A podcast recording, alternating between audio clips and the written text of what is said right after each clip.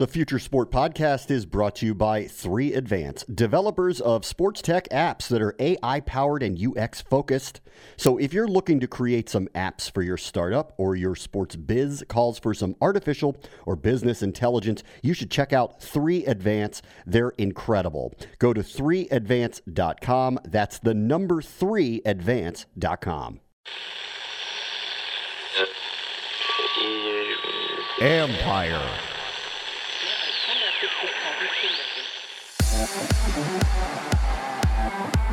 Is there anything virtual about fighting? You know, we're very in the early stages of considering this type of thing, but looking at, you know, pattern recognition of your opponent, looking at how they would set their body up to throw particular strikes, and you can potentially use that, again, for pattern recognition, for depth perception.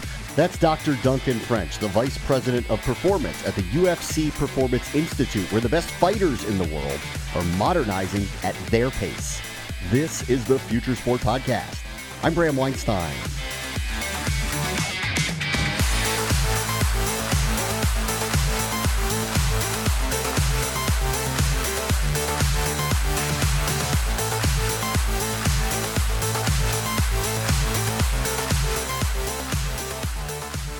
Times have changed in the octagon, and Duncan French is here to tell us what from the tech space is helping fighters become more prolific and what tech hasn't quite caught up to them yet. Plus, a visit with Stephen Wonderboy Thompson, who is on the UFC card next month in New York.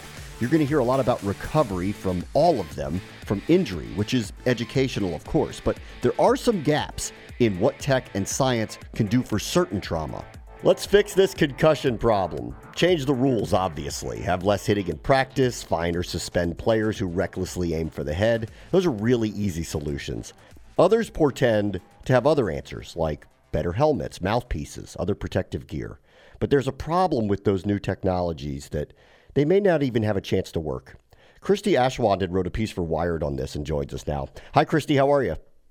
I'm great. Thanks for having me. What did you find out? So what I found out is that all of these technologies that are being developed to try and address concussions from sort of a biomechanical point of view, you know, helmets and mouth guards and things like this, they all sort of face this fundamental, almost law of physics problem. And that is, you know, concussions are really related to when the head is undergoing either a very sudden acceleration or deceleration. So basically when it's juggled really quickly or comes to a really short stop.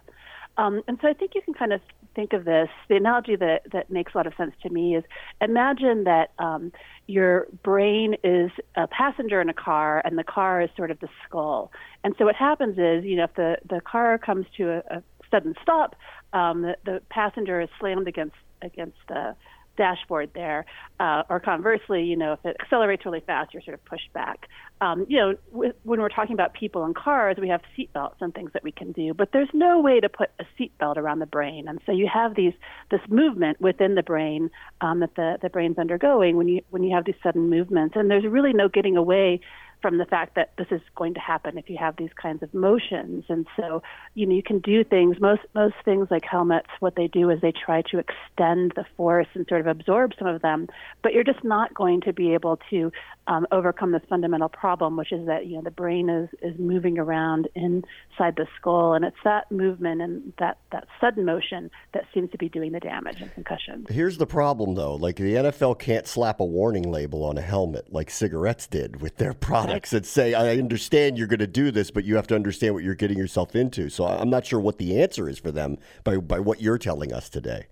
Well, I mean, you know, if we lived in a different society, the answer would be to stop intentionally slamming guys around, you know, slamming your heads, you know, and doing things to avoid, you know, the solution here is going to be reducing hits to the head. Now, however you want to do that. You know, if we're going to insist on still playing games that involved a lot of head hitting, you know, I think we're going to have to accept that there's going to be some injuries that happen. You know, imagine that this was some other body part, you know, knees. You know, I'm a skier, and skiers are known, you know, we talk at summer parties, you can see who the skiers are by who has the scars on their knees from knee surgeries. And, you know, you can say that we're going to accept this, that this is a risk and that's okay or not. But I don't think there's getting around this fundamental fact that when you have these hits to the head, there's going to be the risk of injury, and I don't think that you can get around that and still hit your head. Have you seen anything in terms of the advancement with the technology, though, that is helping at least limit some of the damage that is occurring? Look, there's a lot of promises that are being made. Most of them don't pan out. There are probably things that are making differences, but they're small differences. And I think the danger here is that a lot of these things may give people a false sense of security. I mean, we're sort of at peak concussion awareness right now, and so everyone feels this very intense need to do something, and rightly so. But there's a lot of pressure on, say, coaches and schools, and forget even at the NFL level, but there's a lot of kids, a lot of high school kids and younger who are playing football. And, there's a real sense that decision makers there and the people that are sort of in charge of keeping kids safe need to do something and need to show that they're addressing the problem. And I think what a lot of these products do is they give people an opportunity to say, hey, look, we're throwing resources at this, we're taking this seriously, without necessarily making a big dent in the potential for injury. It seems like an unsolvable problem, but I think sports at least has to try to make advances, right? I mean, they have no choice here but to, if nothing else, speak to the public that they are trying to do something about this. Yeah, that's right. And, the NFL has made some changes. There have been some changes to football. They've outlawed head-to-head hits. That's a good start. It's not going to entirely solve the problem. The thing is, you don't have to hit the head directly in order to have a concussion. It's really these sudden changes in direction, and it seems as though twisting and that sort of motion is even worse than a direct hit, sort of front to back. And so, anything that produces those kinds of forces, I mean, it can be a player just falling on the ground. It can be someone hitting someone else on the shoulder. It doesn't have to be head-to-head contact. And, it can happen even without direct contact to the head. It can be the body being jerked around, which then, because the head is attached to the body, the head gets jerked around, and, you get this brain moving around and slamming inside the skull. Maybe on second thought, they just need the warning label. Christie Aschwanden from Wired, thank you so much. Pleasure to be here. Coming up, Dr. Duncan French from the UFC Performance Institute on how the modern fighter uses old technique and innovation to rule the octagon. This is the Future Sport Podcast.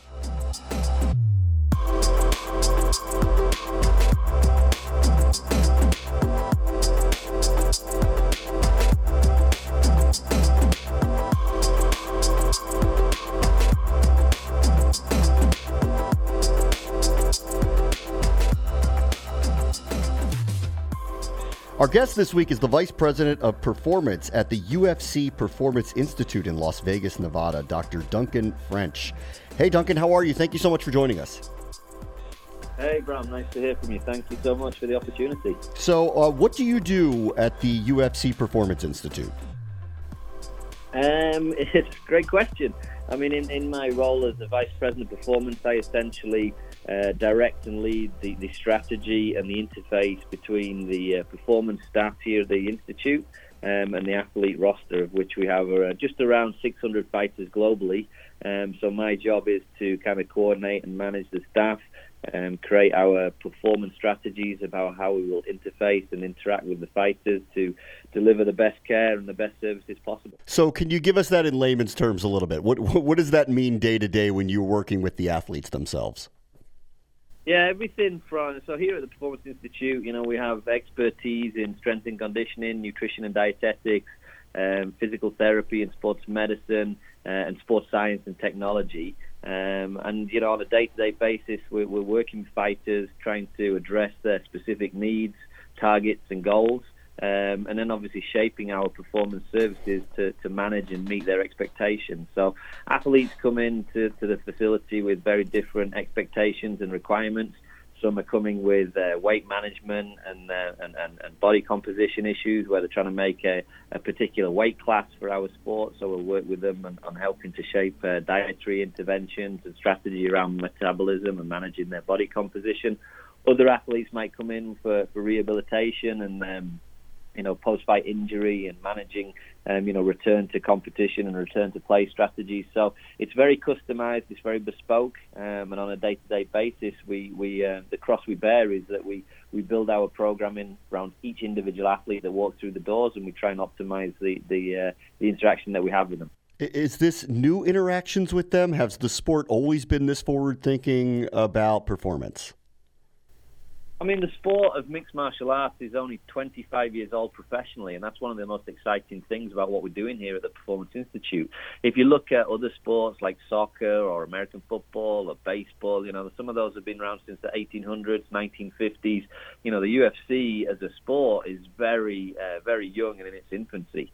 So we're on a pathway here. I always say that we have three responsibilities. Our number one responsibility is to deliver services to our roster of fighters, either in person here in Las Vegas in our facility in Shanghai, or remotely wherever they may be in the world.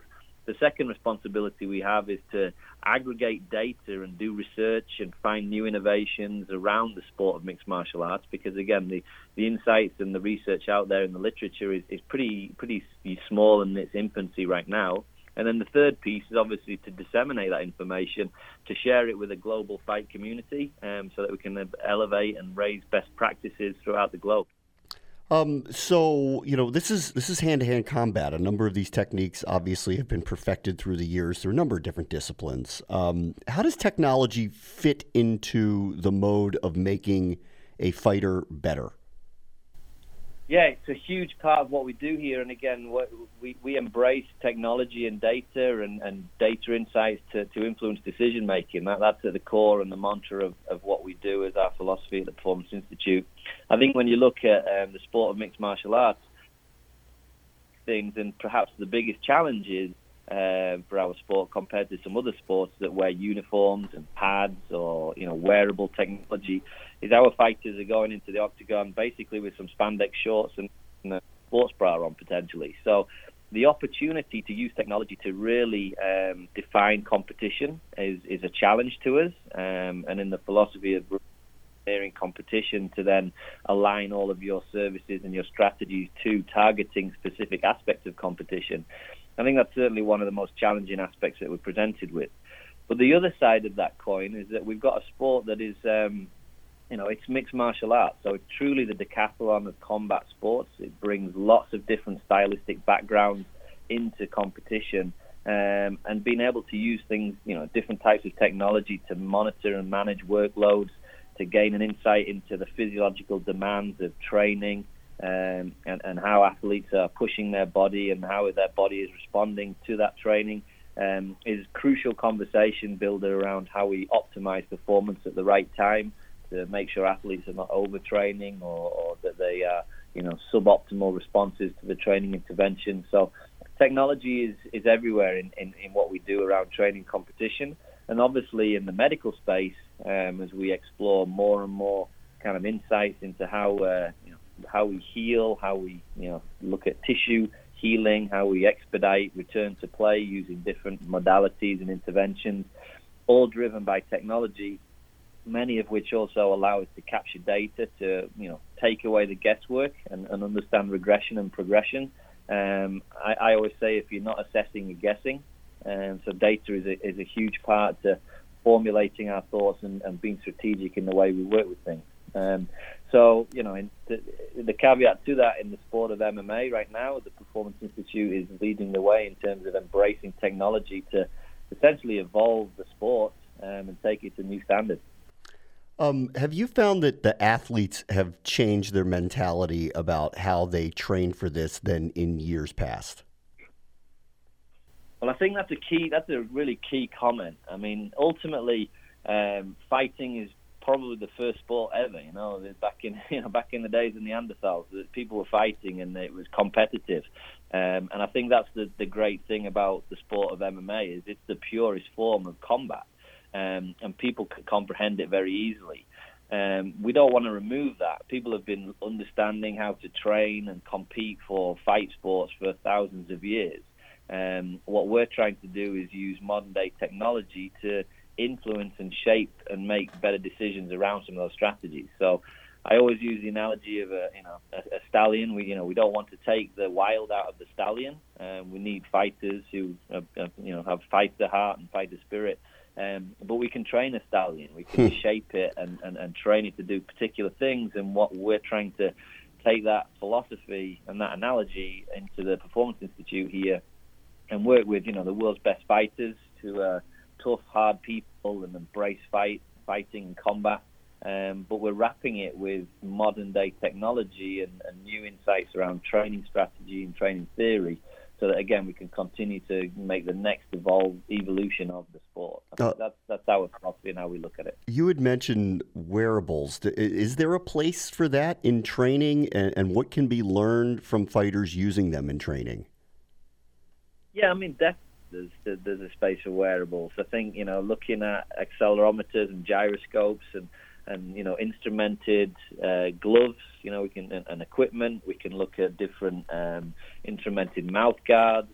So, you know, that we can place technology in many different places around the body in a training environment because we're using different protective equipment, either be it head guards, be it mouth guards. Obviously, in the gloves, we can look at punch velocities and punch types and impact forces and those types of things. So in the training space, yeah, we're absolutely embracing those types of things to comprehend the work demands, the intrinsic and extrinsic work demands of competition.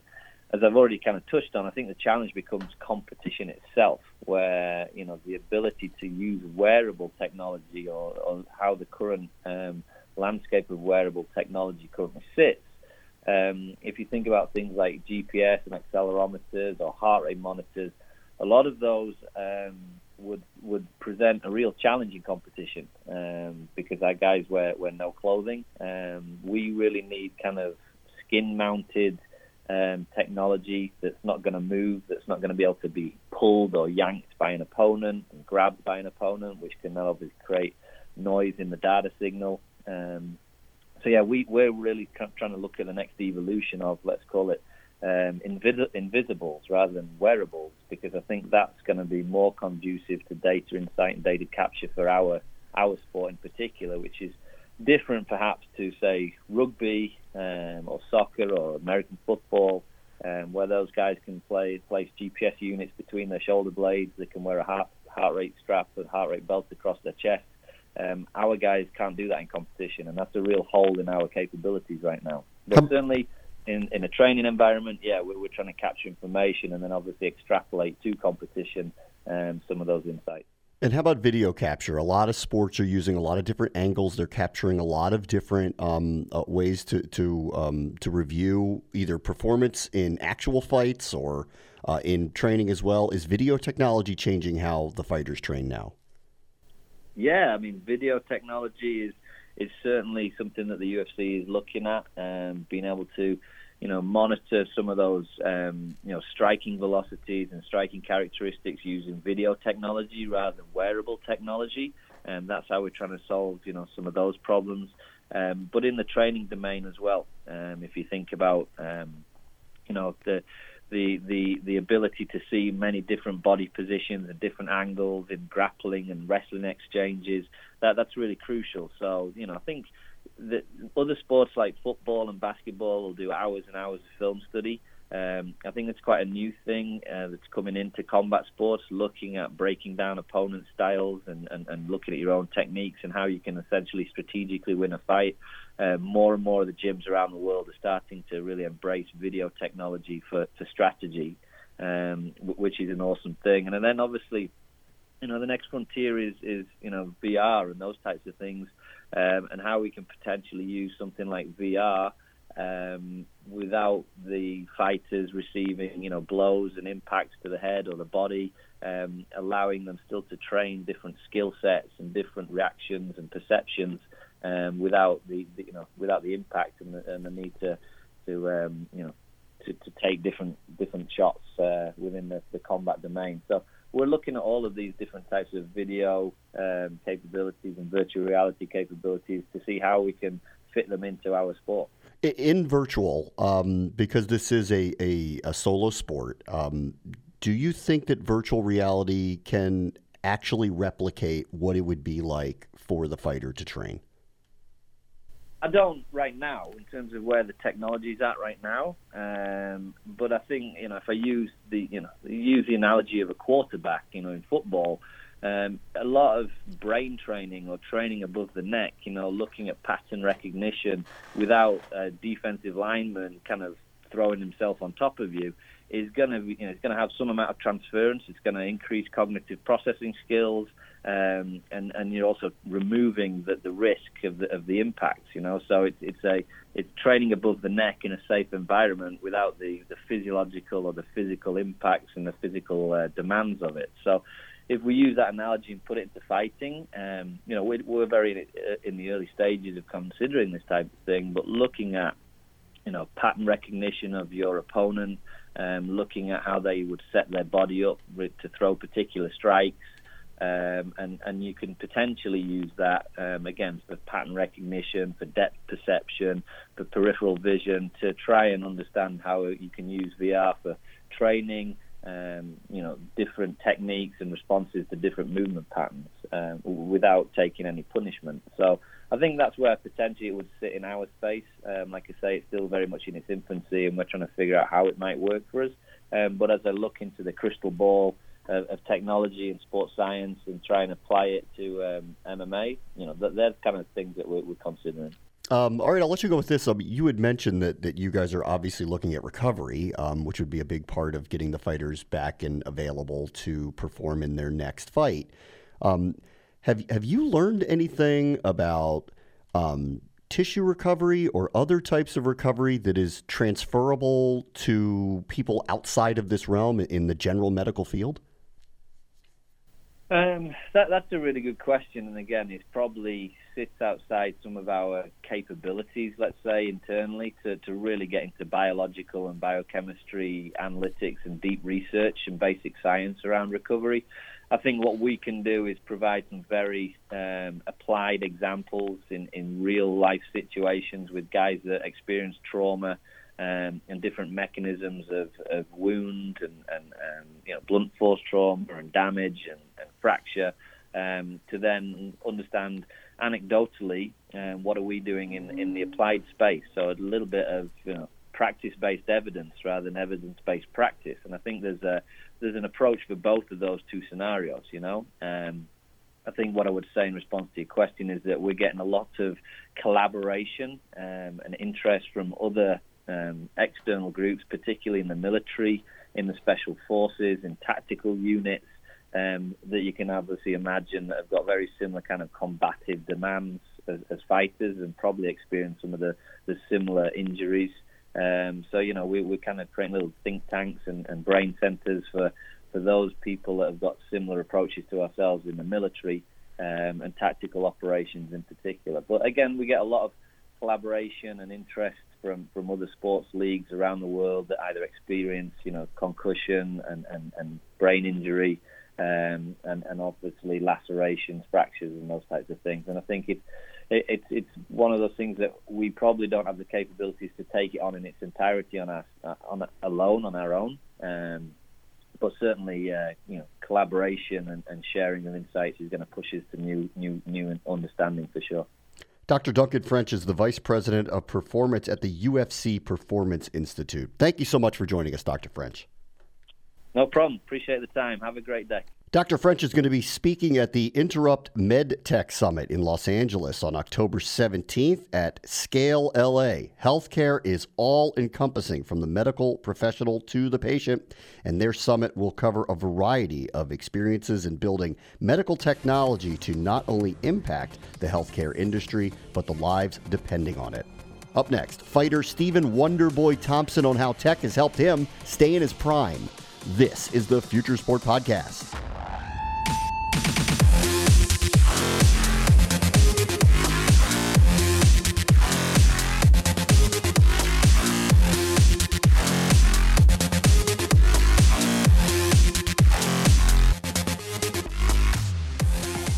So let's take a minute here to thank our friends at 3Advance. These guys are ranked one of the nation's top app developers, but that's not all.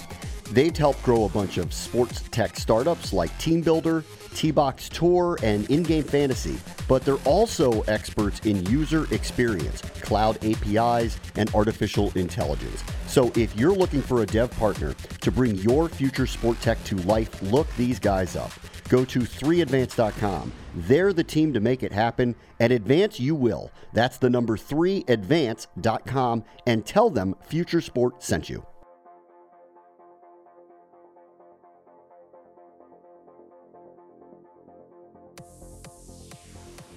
So the modern fighter has changed, and one of the best in the business is hoping his holistic and AI-powered approach can help you become your best too.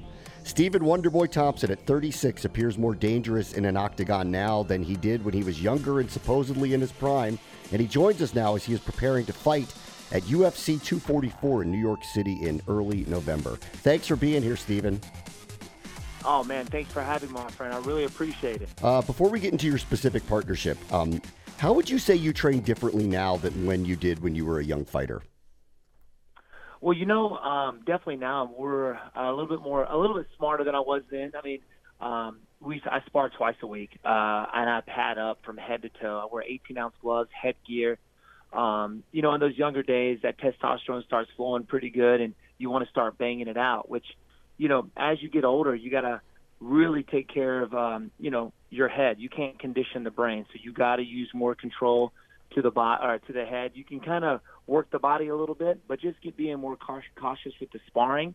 And I kind of keep a small circle of good training partners around me, guys who, are very careful with you, and especially when it comes to the wrestling and the jiu-jitsu, making sure their takedowns are good and controlled, and just being more careful that way, to be honest with you. But another thing, getting more sleep and, just keeping that diet right.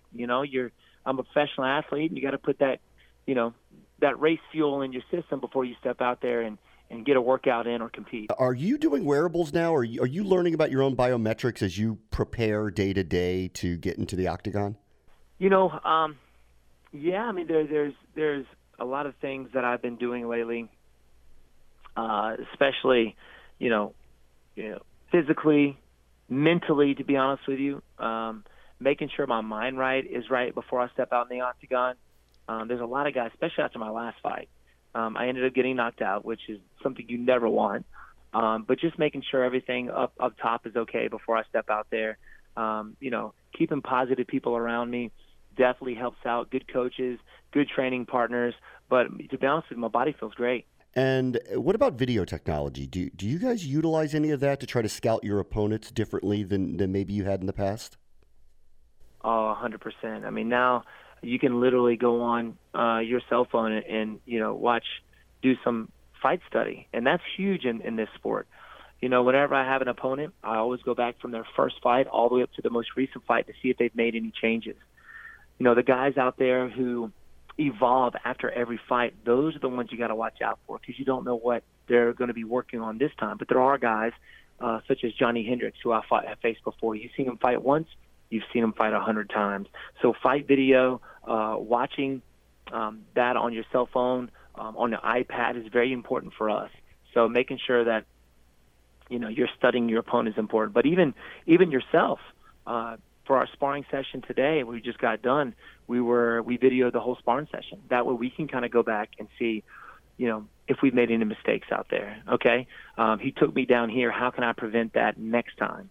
So all that is very important. I'll leave you with this. Why UFC? Why did you want to be a fighter? You know what? That is a very good question. It is kind of weird to have maybe somebody who's sitting behind the desks for 10 years, all of a sudden say, hey, you know what? I want to become a professional fighter and actually go do it.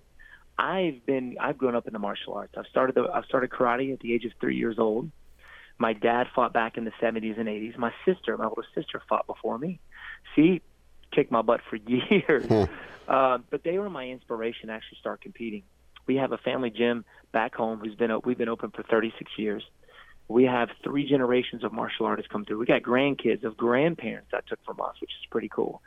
But, yeah, man, that's how I actually got started. They were my inspiration. I actually started competing in full-contact sports at the age of 15 and turned pro in 2005.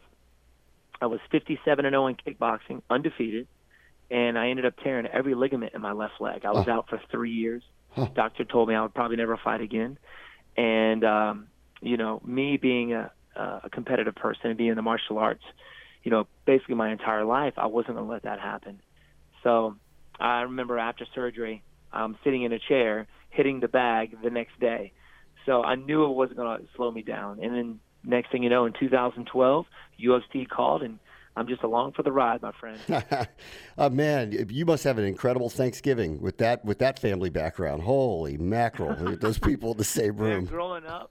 Oh, yeah, growing up, we were a handful for sure. There were five of us. I got two brothers. Started at three. Now I've got 11 nieces and nephews. Chris Weidman, the former middleweight champion, is my brother-in-law now. So, hey, man, the family keeps growing. A family of fighters for sure. That's right. Stephen Wonderboy Thompson is going to meet Vicente Luque at Madison Square Garden. It's part of UFC 244, and it's on November 2nd. Thanks for joining us, Stephen. Anytime, my friend. Hopefully we can do it again. I appreciate it. That will do it for us this week. Remember, the future is now. This is the Future Sport Podcast. I'm Bram Whitestein.